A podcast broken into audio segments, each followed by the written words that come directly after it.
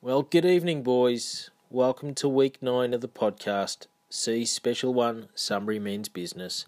I'm your podcast host and captain, Mark Foster. And isn't it fantastic, boys, to finally get back on the winners list? Yes, the Sunbury boys prevailing 34 games to 20 over Merlinston, but we'll get on to that later, of course. Now, first of all, as per normal, let's kick off with some feedback from episode 8, which was a pretty short episode in relation to the washout at Sunbury against Greenvale.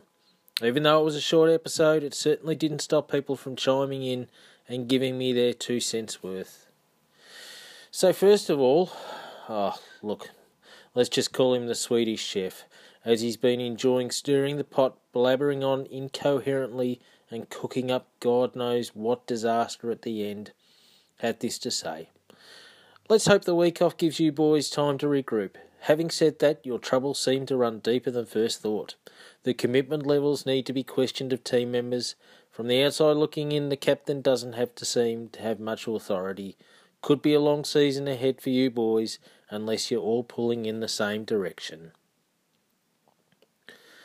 Well, well, well, there's some feedback. This again, boys, is exactly what is wrong with free speech in this country. It is just so laughably and unbelievably off the mark. Even I can't believe the utter garbage that has just come from this guy. This guy has easily got to be likened to the ex ALP leader Mark Latham of tennis commentary. You forget about him for a while, then suddenly he chimes in with something fo- so far incorrect and ridiculous that you just shake your head and remember why you don't really want to hear from him in the first place. I will acknowledge one thing he's commented on, and that's the commitment levels. I'll tell you what, Swedish Chef, there probably does need to be a bit of commitment made towards the mental asylum. There's a few boys in this team an incident or two away from the straitjacket. Harding, I am looking at you, mate, with your lack of listening after the fourth set, which I will get to very, very soon. Now, speaking of Harding, he chipped in with Miss the Audi ad. Get one now! Yes, I know you love the plug, Ashley, but I cannot plug the company if there's no play the week before. Rules are rules, my man. I know you've never liked following, but by golly, there must be order in this world even if it's still limited to this psychological train wreck of a podcast. Otherwise, anarchy, mate. Anarchy. Good news for you, mate. It is back this week and with a vengeance, and there is some movement on the leaderboard, my friend, but all in good time. Now, the other thing he noted was how's Pop Mummy Australia going? Now, this was actually a question for discussion after Thursday night's game amongst the boys. And I've definitely got to clarify a few things here. Pop Mummy is a real business. It is not something I've made up. Let's face it, I couldn't make anything like that up in my life. For those listeners who actually know this bunch of motley pirates, my, my wife Priscilla set up Pop Mummy Australia a few months ago. Business is up and running and it will continue to evolve. Now, Pop Mummy Australia does sell a wide variety of things, so stay tuned for more exciting announcements. Of course, for those that are serious face bonkers, you can find the business on there, and hopefully, a website isn't too far away. Now, one thing is for sure, I'm extremely proud of her. Not only does she have to put up with me and my antics, but she's also got a pretty strong hard work ethic. Actually, interesting, boys. When I was actually writing material for this podcast, she came in and told me she had a first big sale this afternoon, which is fantastic. So keep at it, my love. You have our support. Boys, do yourself a favour. Get those who must be obeyed in your family onto it and have a look. It cannot hurt, and they might just find something they've been looking for. So, with last week's stuff out the way, boys, let's look forward to what's coming up in this episode. We'll break down the victory over Merlinston, find out who's leading the Audi Player of the Year, go around the grounds, of course, thanks to Pop Mummy Australia, check out who's got the bromance of the week, and find out which pair won't be writing each other a Christmas card this week in the It's Not Me, It's You segment. And even though there's not much feedback to this segment, I'm going to ask a new poll question. And of course, boys, there is the long awaited interview with the key man Lachlan Smith it is an absolute ripper of an interview, boys. He has definitely left nothing on the table. So let's turn our attention to last Thursday night's game, which was, of course, at home to Sunbury against Merlinston. The weather for mine was absolutely gorgeous, although maybe it did feel a bit humid to me. Not the rest of the boys, though. However, there was no wind to speak of. Glorious conditions for what would unfold. So the lineup was as follows Harding, on the back of his mixed performance last night, went to number one. Taylor, who's been in form, took number two. Foster dropped to three, with Smith taking four. Smith, by the way, admitted he felt a bit rusty to me before the game. I'm not quite sure he was fooling by the end of it, though, as he actually dominated for once. So the boys had two courts, which meant it would be a relatively early finish either way. Now, first up was Harding and Taylor. Off the back of last week's podcast, where I did say I was worried about the slow starts, Taylor and Harding once again managed to find themselves down 5 1 before pulling it back to go down 6 4. Foster and Smith, of course, wasted no time in dismantling their pair and came out on top, six games to one. Sunbury up three games after two sets. Now Harding and Foster then took to the court with Taylor and Smith on the other one. Harding and Foster snuck through six games to five, whilst Taylor and Smith did what they needed to do to secure a six games to four victory. Sunbury up six games with two sets to go. It's also been noted on this podcast last week that Merlinston were tricky customers over the last two sets. The boys, most of us, had a quick chat before the last two. Well, I should clarify something here right now. Three of the four boys were talking tennis. The other one, Ashley Harding, was too worried about the pizza order than talking tactics. As it prevailed, it was one of those times where Harding didn't have to think too much about anything, as Smith and Harding punished their opponents, winning six games to one, where Taylor and Foster got their business done, winning six games to three. Now, incidentally, both matches were locked at 3 love at the same stage, so victory was pretty much secured with a few games left. Sunbury getting the job done 34 games to 20, with play finishing around 9.20. Now, for me, boys, the absolute highlight of the post match banter was Eric finally bringing some of his wife's magnificent cake in, thus ending the pizza and beer streak that had been going on since Adam was a boy and had a racket in his hand. Thank you very much, Leah. It was absolutely magnificent. Although I'm not sure why the Burleston boys weren't keen on it, as Lachlan was dishing it out. Perhaps maybe you have a habit of putting your fingers on top of the cake before cutting it, might have turned them off. Crowd, by the way, was massive. One. Thanks, Dave. Coming to see a bit of action. Now, if only the word had got around as to how well we were going, we could have easily increased that to at least three by the end of the night.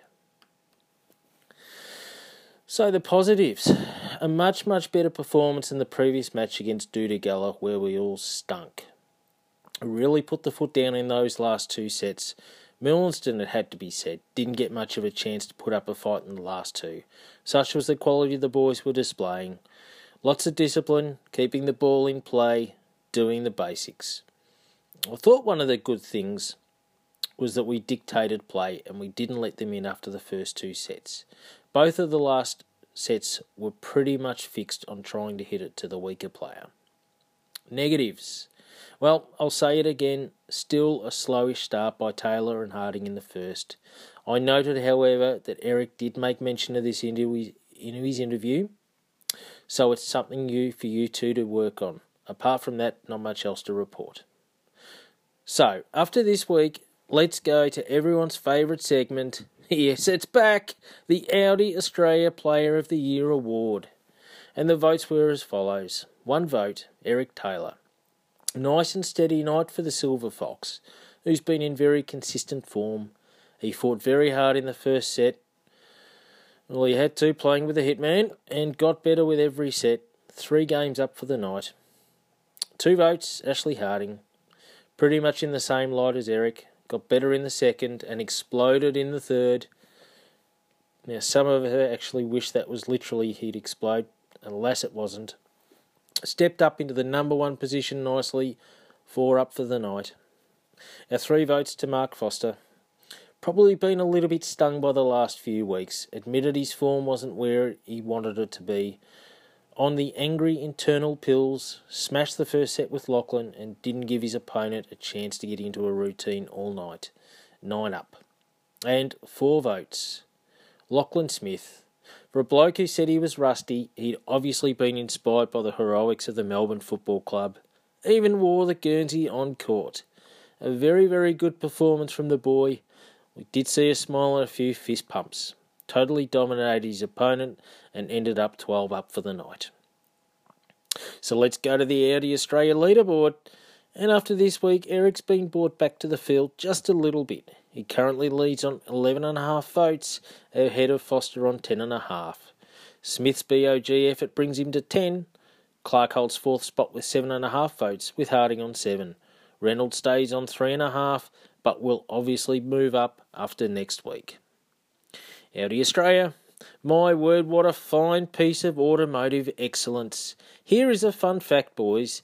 Did you know that in 1996 Audi began the trademarking process for a beating heart sound, which was then used in an Audi A8 commercial in the year 2010? I tell you what, boys, my heart skips a beat every time I hear that clunk of the car door when I close it.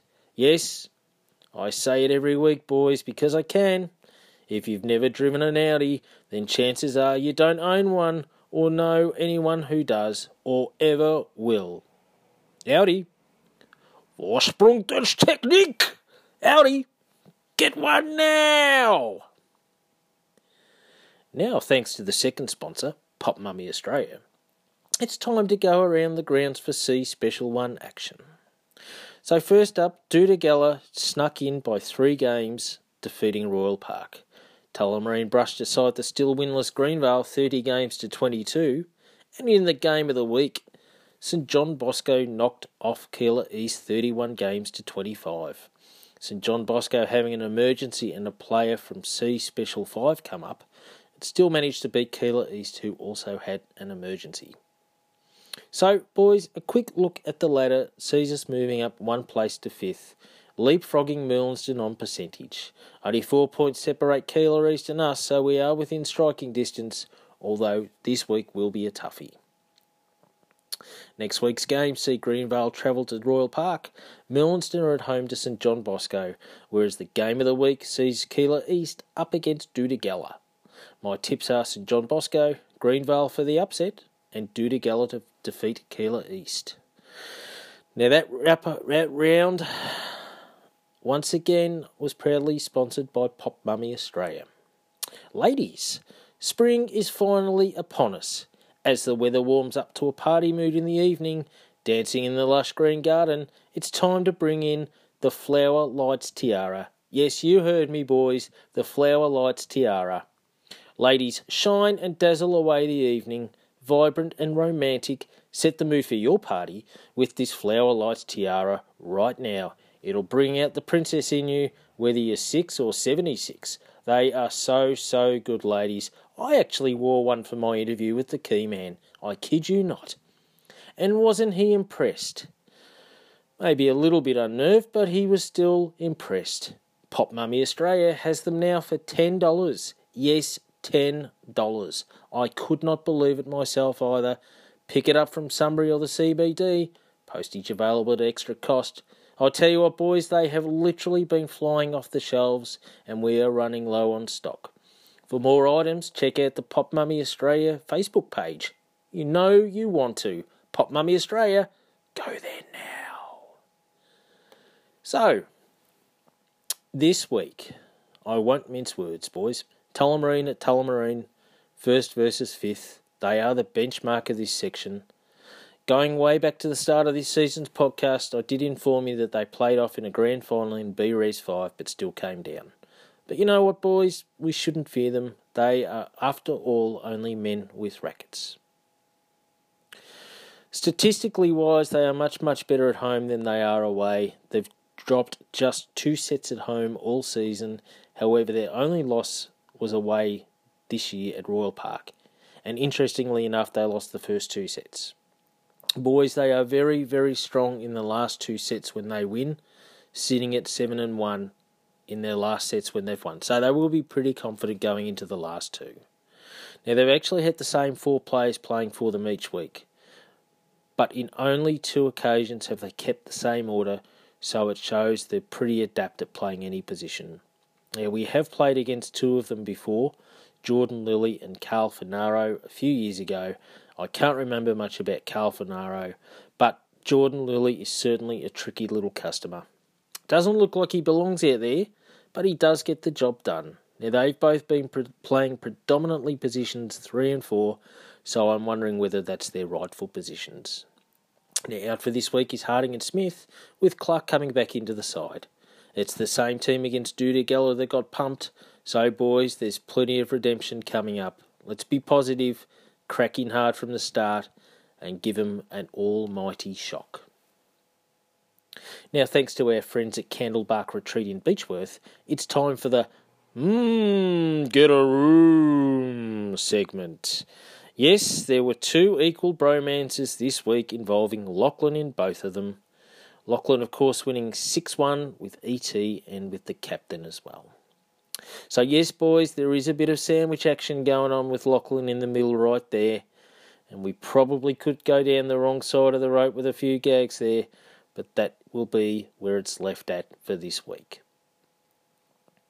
Candlebark Retreat in Beechworth, what a magnificent establishment. Located between Chiltern and Beechworth, it's perfect for that weekend getaway. Yes, it's well worth a trip to Beechworth and Chiltern, whether it's generally relaxing, having a beer, bird watching, or visiting the magnificent Beechworth Bakery and smashing down a Bavarian cream ring or three. Boys, they are absolutely magnificent. While you're there, try one of their famous Ned Kelly pies. My word, they are good too. They are absolutely magnificent, those pies. It really is the place to be. Candlebark Retreat, book it now. Now, thanks to Adina's down at Portarlington, it's time for It's Not Me, It's You. Not many appointments this week for the shrink. It is only Harding and Taylor this week with a 6 4 loss.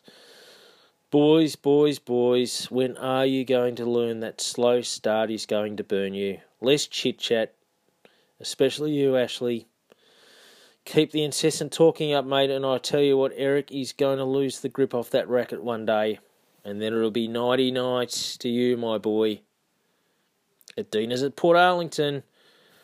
Let me tell you a story about this dodgy joint, boys. A few weeks ago, the good lady wife and I went down to Portarlington after visiting Geelong in the day. Now, Portarlington is a magnificent spot in Victoria, if any of you know, and it is absolutely beautiful on a uh, a nice Saturday afternoon. So after a leisurely walk, we went to this joint and we ordered two sets of calamari and chips with garlic aioli sauce, as you do. The service was fine, and then the food came. Calamari, boys, was mediocre, and to be honest, I think I would have rather munched on one of our tyres. Funnily enough, there must have been a Macca's nearby, as that's where the fries were from, I reckon. But, boys, the best is yet to come. Oh, yes, it is. We do enjoy the old garlic aioli, but not when you find a thick strand of black hair in the bottom half of the plate. Now, do you think the waitress even gave a shit when she told her? No, no, no. She just screwed her nose up at it and us and took it away. The indifference, boys, was putrid. Anyhow, a few minutes later we left and told the cashier. I'll tell you what, boys, the indifference continued. It was an absolute nightmare. And she said, Oh, you should have told us and we could have replaced it. No fucking shit, Sherlock. What a Rhodes Scholar. I'm so glad she was able to tell us the bleeding obvious. We should just be thankful she lifted her head just enough to acknowledge us. How privileged are we?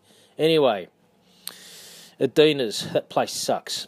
And you know what the most ironic thing, boys, was? The restaurant was located on Harding Street. I knew that place would fail to deliver the moment I walked in the door. Now, once again, boys, this segment is open to any of you to nominate a dodgy business so send your ideas in and I'll give them a richly deserved bake. Unlike the calamari that clearly wasn't at Adina's. Finally, boys, This week's poll question is, and you boys have got to lift your game on this. Which member of this dodgy team of individuals would you take a bullet for? Not necessarily in the chest, but perhaps in the leg, and why? Let us know who you think that should be, going through the usual channels. On that note, we'll be back with the interview to stop all interviews with the key man. If you think he's unhinged now, then wait. Just wait until you hear what he has got to say.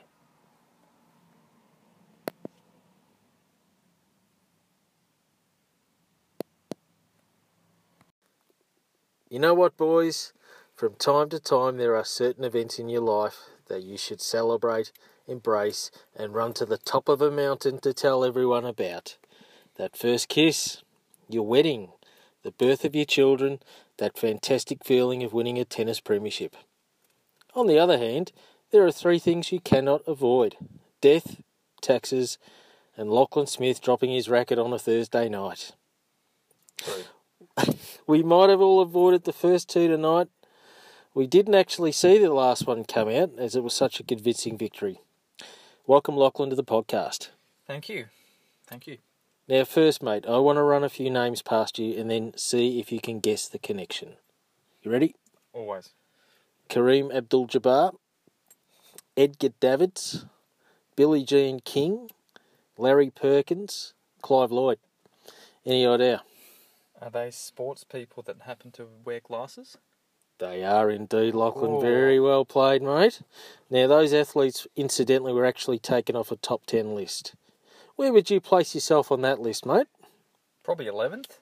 Yeah, I, I think I would be. Um, mainly for my consistency around the court and, and definitely um, first serve percentages. I think I'd have myself 11th, pushing 10th.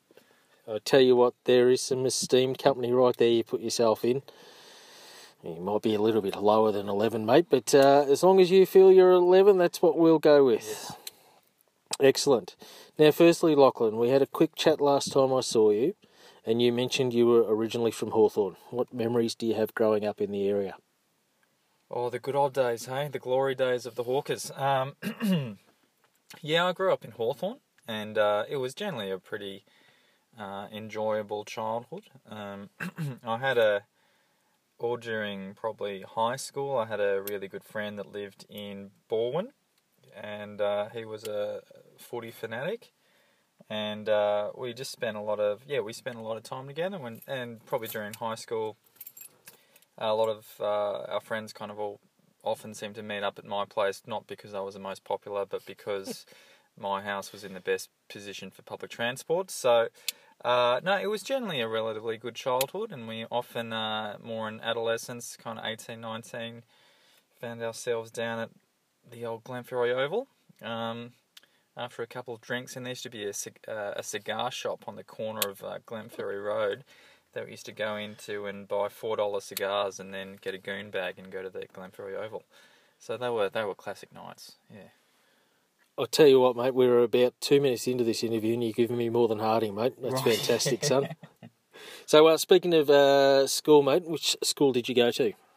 It's uh, I, I, generally like to keep it secret, but I'm a I'm uh, as Wally referred to me a wasp, which I went to a, a Scotch college, so uh, um, yeah, in down in Hawthorn. Yeah, that is a pretty strong sporting school, I believe.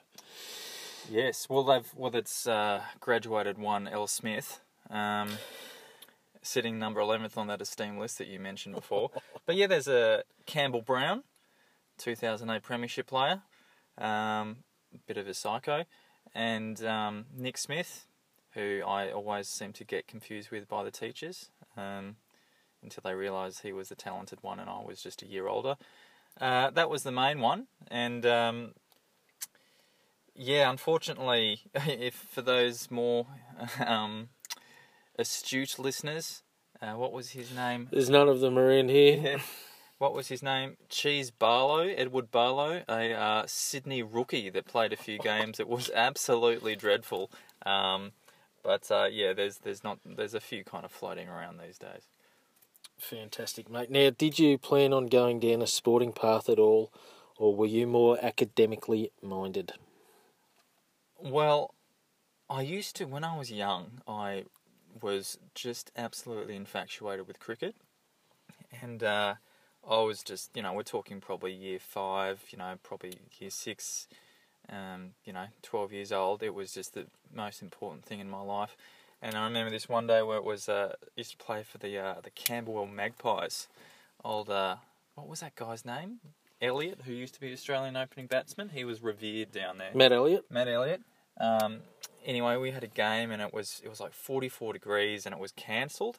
And I remember going home and crying. And I, then I was uh, thinking that's a little bit sad. So uh, I, I loved cricket when I was younger. Um, but then as I aged, this is a little bit sad. I uh, became short sighted. Okay, so I literally had a year where I got my average was about two with the bat. Used to be an opening batsman, and uh, didn't realise that I needed glasses. So uh, and then I, since then I just I just lost the uh, lost the form, and uh, kind of ended up just kind of giving it away. I could have been anything. I could have been anything. Yeah. You could have been. Yeah. I'm not sure what you are though. now I've got to ask you something, mate. Growing up in Hawthorn, why did you not follow the Hawks? You could have saved a lot of heartache supporting them instead of the rabble that Melbourne have dished up since about 2006 until this year, mate. What happened? Well, when I was very young, I used to actually, when I'm talking about like five years old, I actually used to support the West Coast Eagles because my dad was never super into footy, and the West Coast Eagles were the colours of my sister's school uniform, and I thought they were. I just liked the uniform, you know. That's you're five years old, and then I got taught that you know you can't go from a, for a team from Perth. So my dad, um, I, I was thinking about joining Essendon because my pop supported Essendon. There was a bit of Essendon support in the family. Uh, but luckily, I came to my senses and uh, and supported the Mighty D's. But I must say, during you know 2000 or 98 to 2006, we were pretty good every uh, every even year. Um, but uh, probably since moving to Queensland, we've been shit, shit. So it's it's been heartbreaking. Liz hasn't really realised since we've been in a relationship that I've just been depressed pretty much every single year, and then this year I'm a little bit more bullish. Yeah. Now, of course, on the subject, mate, you are married to Liz, and Mm. you got two boys, Teddy and Finn. How old are the boys? They are three and four. Yeah, I understand, Lachlan. Liz isn't that keen on tennis. Will you be getting the boys into tennis when they are older?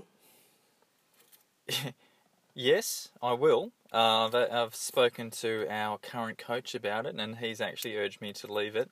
I'm not sure if it's because he's seen Teddy's hand-eye coordination or he feels like he's not ready yet. Um, but yeah, I, uh, I I already have a bit of a hit with him in the back garden. Um, teach them how to throw the racket, drop the racket, you know, stare down the opponent. So the, the crucial bits early on before we get into the actual nitty gritty. And uh, what age do you realistically think they will be able to knock you off on the court? Well, that's a good question. I'm hoping I can get to about 12 because uh, my knees aren't what they used to be, and I feel like they might run me around the court, the little buggers. Yes. Do you want to have a think about that and amend that answer? Nine. Okay. Now, on the subject of family, Lachlan Smith, what are you like after a win or a loss on a Thursday with them? What do you think they would say about you when you come home? Well, luckily the kids are generally asleep when I come home. There was one particular night, this would have been a couple of years ago when we were shit um, and pretty much lost every single match. We had a home game and it was just a good night. Um, there were a few of us there. I'm not sure who was off. Probably Harding because everyone doesn't like Harding. And, um, you know, this is when you used to drink, Mark. So, you know, you were actually quite enjoyable to hang around with. And uh, we, we, we won, which was rare for the time. And we just all stayed around to about 11 just uh, drinking tins. I think I had probably a little bit too many. Came home, kind of like a bit off the, uh, you know, I was just like, couldn't put the stupid key in the door, finally get it open, dropping the racket, kicking the can of balls over, waking up the kids. I'm like, yeah, like, Sunbury's back. Um, so Liz wasn't too pleased with that because I think I woke both of the kids up. But um, but you know, I'm sure they were long term. I think they really embraced that. You know, the fact that you know victory is everything. I'm, I'm sure I'll instill that into them being a demon supporter. Fantastic. Now, Lachlan, on the home front, mate, I hear you are a bit of a handyman. Now, that also, I believe, extends to changing the odd tyre or two on a vehicle. Is there anything you'd like to tell the audience about your tyre changing efforts? They're not particularly good. Um, that's why we have the RACV around. Um, I uh, I'm not too sure where you're leading with this question, but uh, when I do remember having to change a tyre with a couple of friends and me just sitting there and watching and critiquing while they do all the work, that sounds something like I would do. I'm good at that. I'm good at critiquing. All right, I might leave that one at there. I, I heard a rumour that uh, you nearly kill yourself the other week trying to change a tyre. Oh, that. Yes, That that was- that's what I'm alluding to. That was actually an oil change, if you must know. Oh, it was Uh, an oil get your, Get your facts right.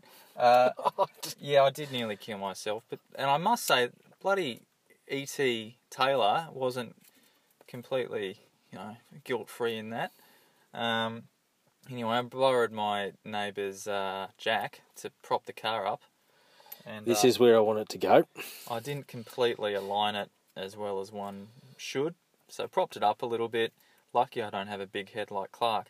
That um, the jack kind of snapped or like was positioned incorrectly and kind of uh, got off, and the car kind of came tumbling down on me.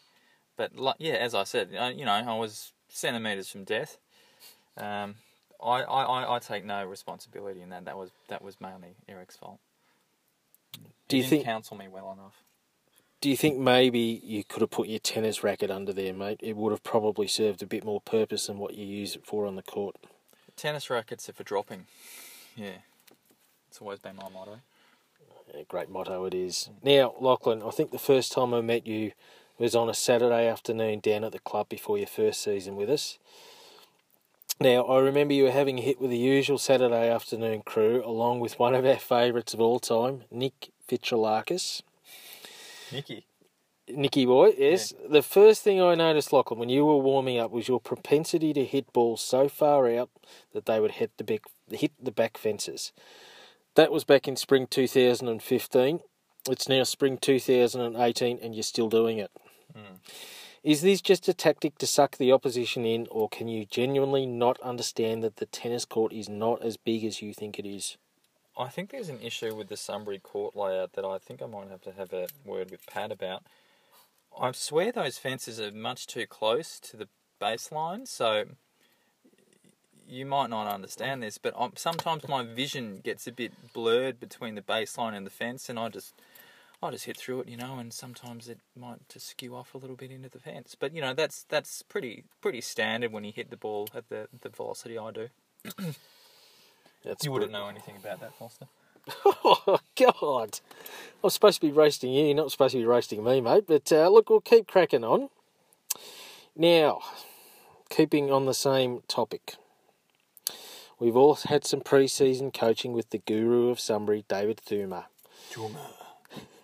And in a recent interview with him, which was quite controversial, it took him 13 seconds to highlight a strength, but he was quicker to label your weakness with the backhand. How would you like?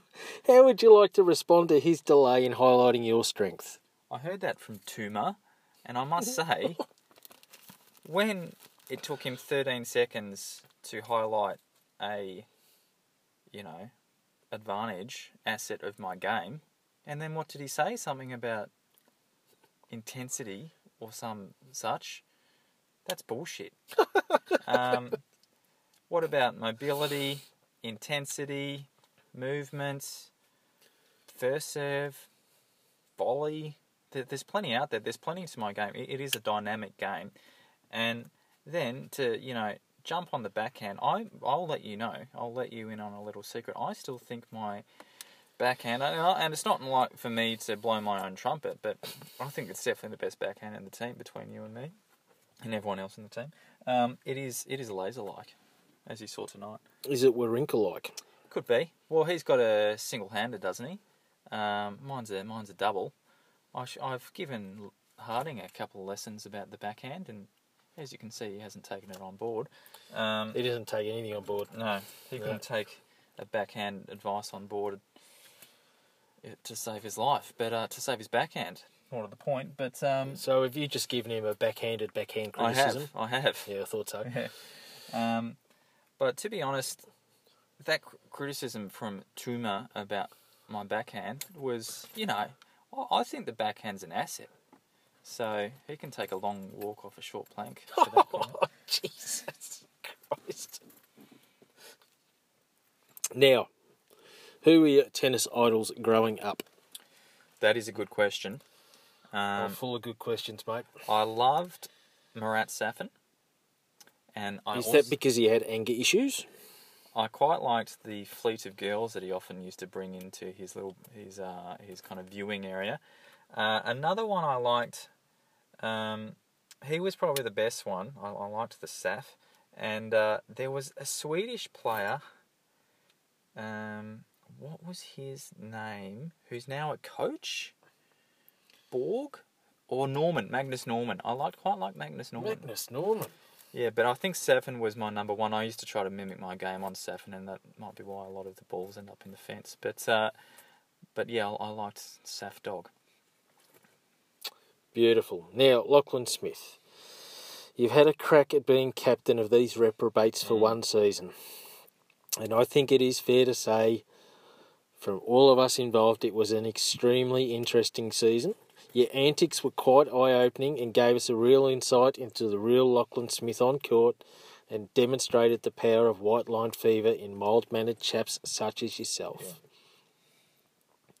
How much joy did you get out of belittling and blatantly abusing all of us that season? I'm going to be honest. I didn't like being captain. I felt like it's. Uh, I felt like quite responsible for you pack of losers. Uh, and and it, it, it did get to me. I got a bit of white line fever that season. I'm going to be honest. Um, so I think from memory, I was quite easy to hand out the crit- criticism. Would that be would that be a fair comment? Um, This is your show. but um, yeah, maybe there was probably more dropping of the rackets and gasping than there probably should be during one season. But uh, but yeah, I, I play with the uh, the heart on the sleeve, as they say. Now, having said that, mate, was it one of your all time favourite sporting moments, making us all live in fear of making a mistake? It was. To be fair, it isn't helped by having teammates such as Harding and at some t- stages Eric Taylor. I actually didn't mind playing with um, old what's his face. Boom, Oh, Blaker. Blakeo. well, Uh, Knudsen. he did make you walk a bit taller, Blake. And the the thing about it, although he very seldom hit one of those winners in, that um, I remember one time. I'm not sure who we were playing, and uh, I might have made a bit of a dodgy line call, a la Matthew Clark, every second game, and um, it you know it was it was close, and I was like, oh, that's out. And and the two guys at the other end, I think it could have been um, Merlinson didn't take too kindly to it.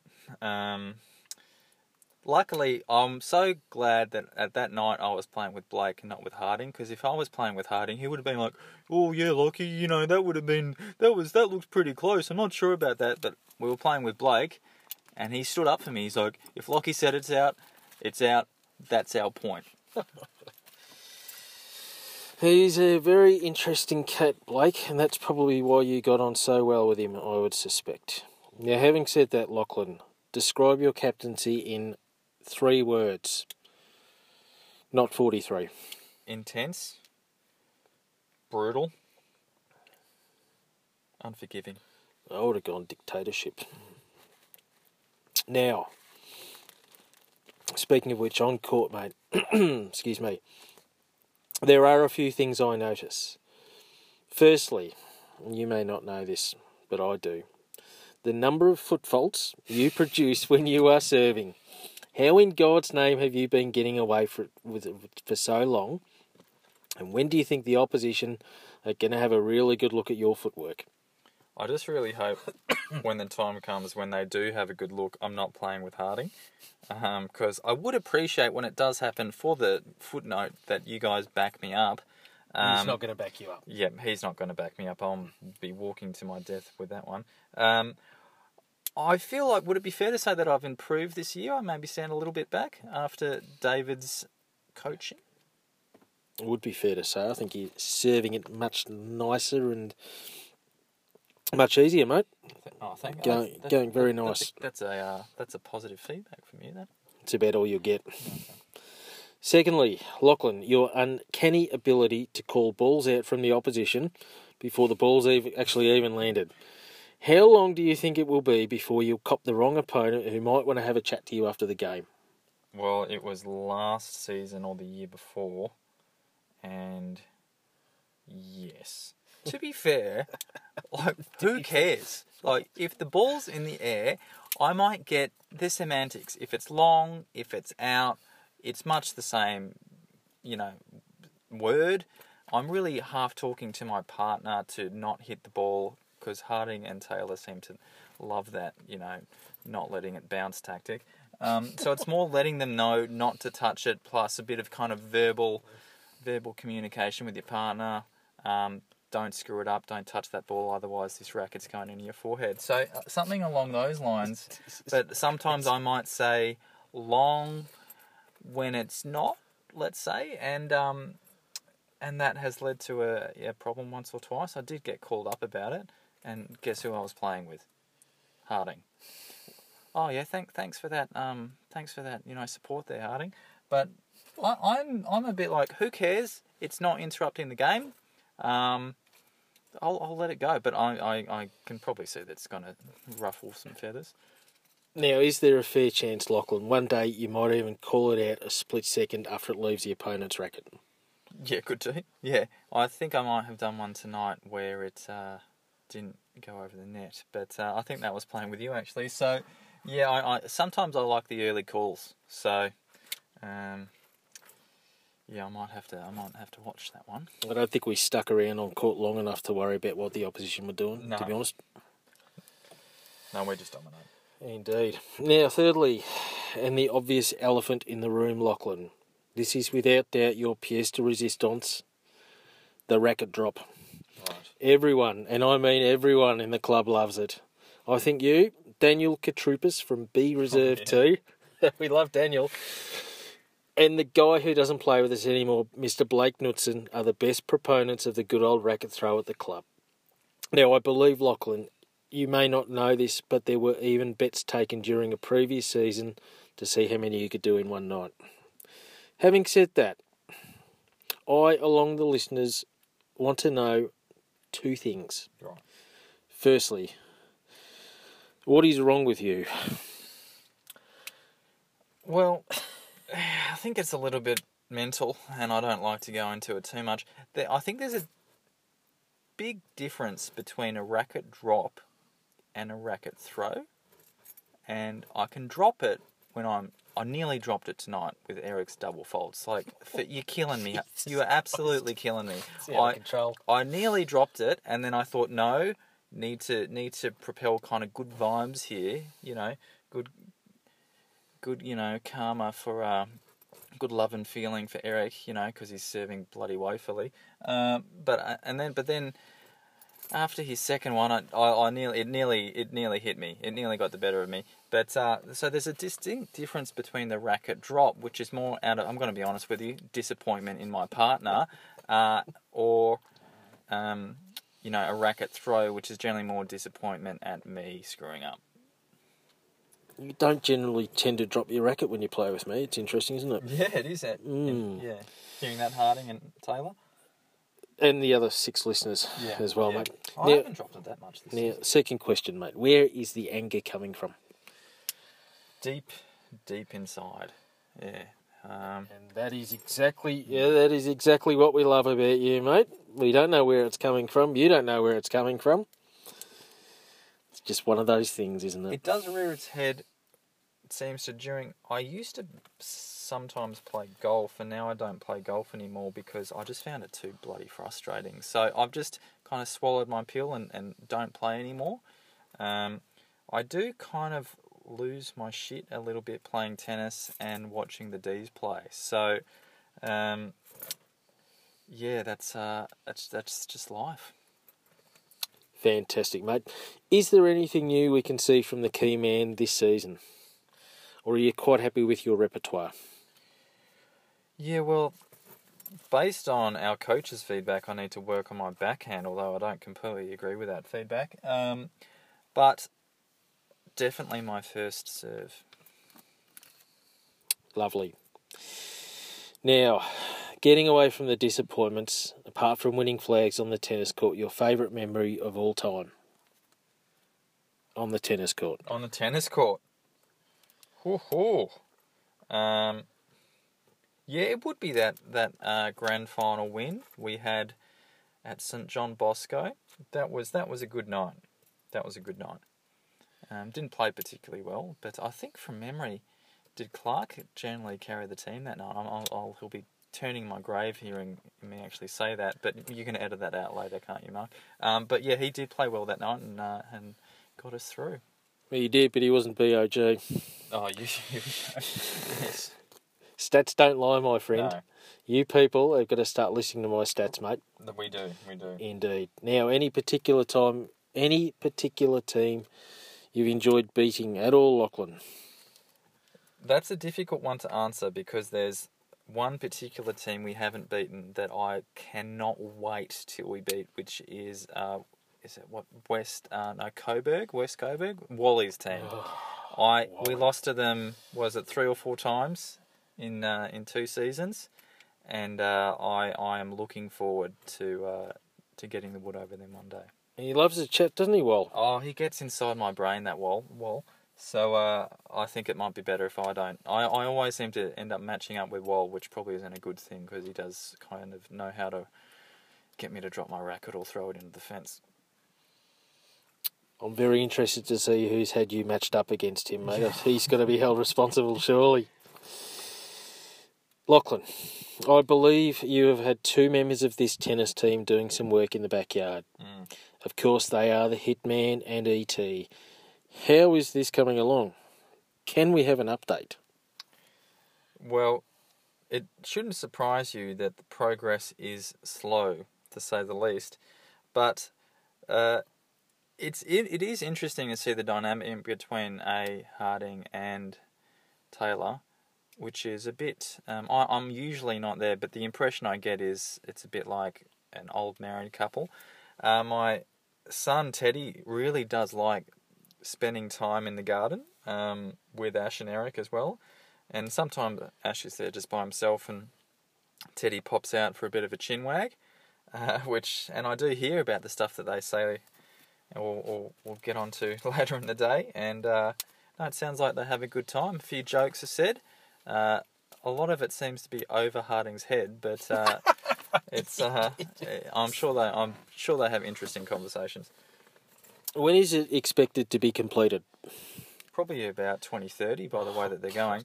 But they, uh, to be fair, Ash uh, in particular has had to, and I hope this doesn't ex- extend to uh, Liz's ears, has had to extend with Liz's personality and um, her request to kind of derail the project by she, she can sometimes have these uh, thoughts that she thinks are an absolute perler, but everyone else on earth is well aware that is not a good idea. And Ash, in his wisdom, is trying to kind of guide her out of it, but I can see how that's a bit of a delicate uh, conversation. So there is a conversation going on at the moment about a vegetable patch, which she's quite gung ho about, and I think Ash and me are a bit less uh, enthusiastic about. You, my friend, are about to get you put one of your foot on the uh, the old slippery slope. I reckon I know, with this I- I this uh, interview, mate. So, yes. just on the subject, how on earth is it still possibly being worked on, and how long it will be until you or certain other members of your family put the foot down and say, Ashley, Eric, no more.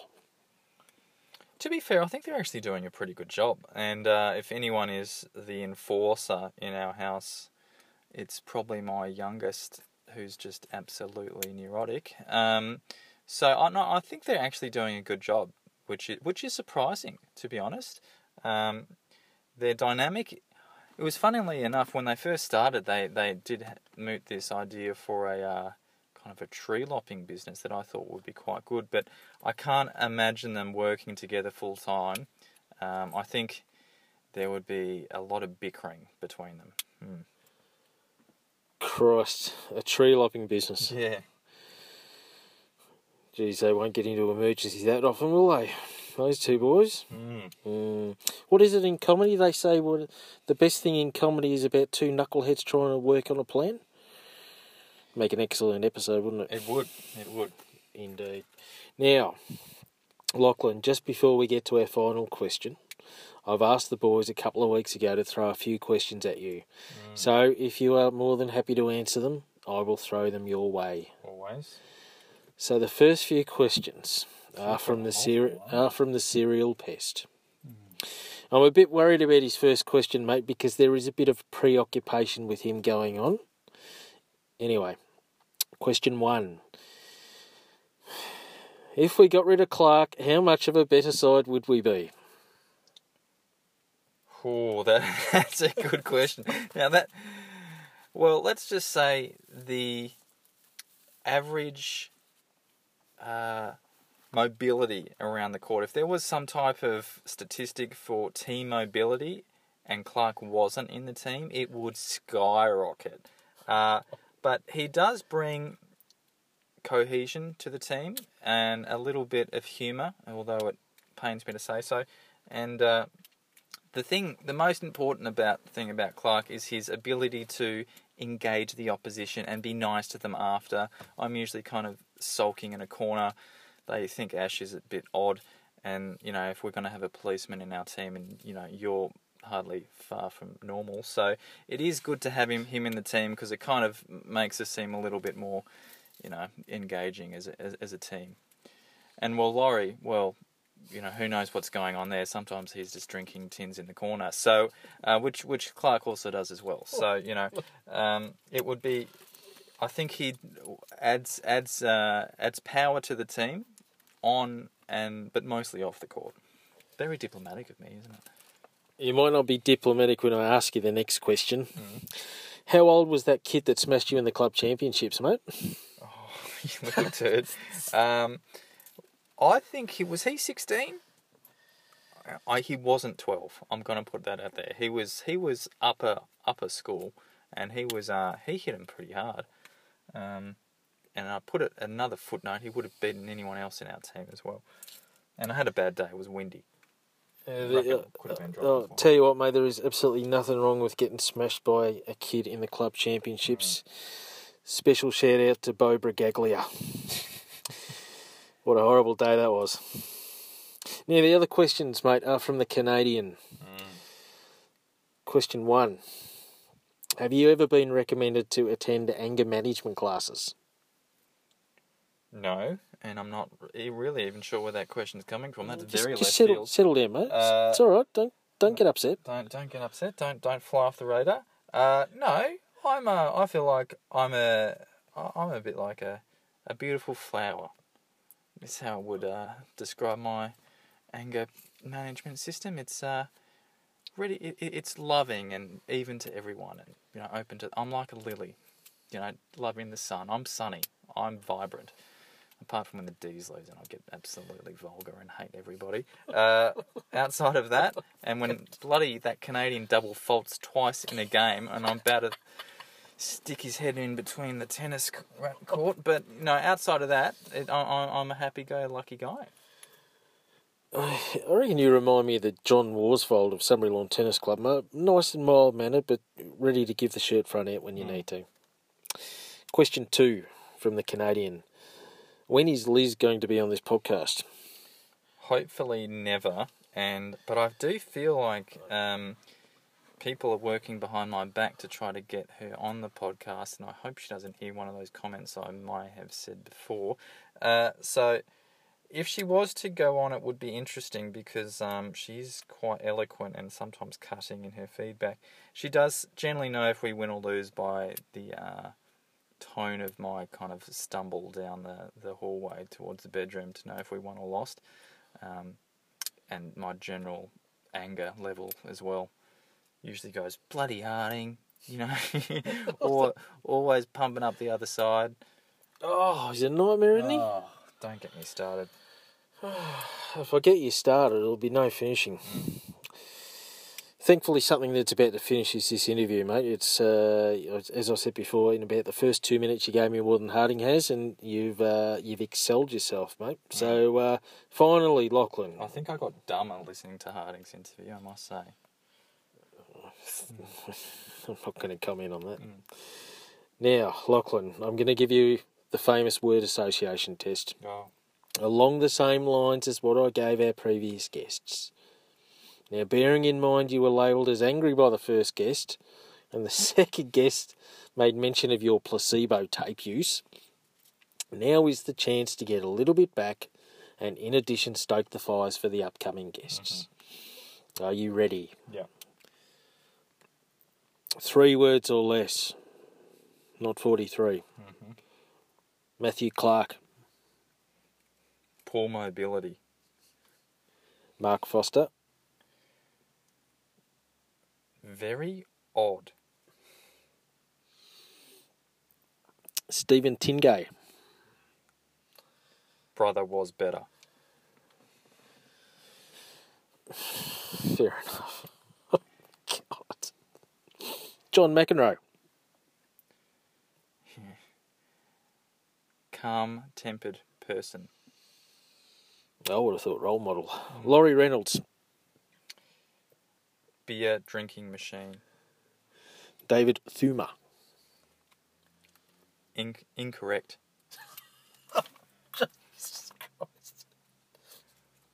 Placebo tape.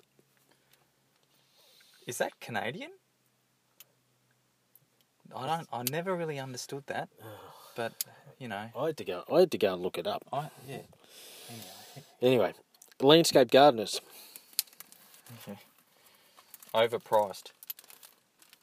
Racket tossing. Standard. Winning.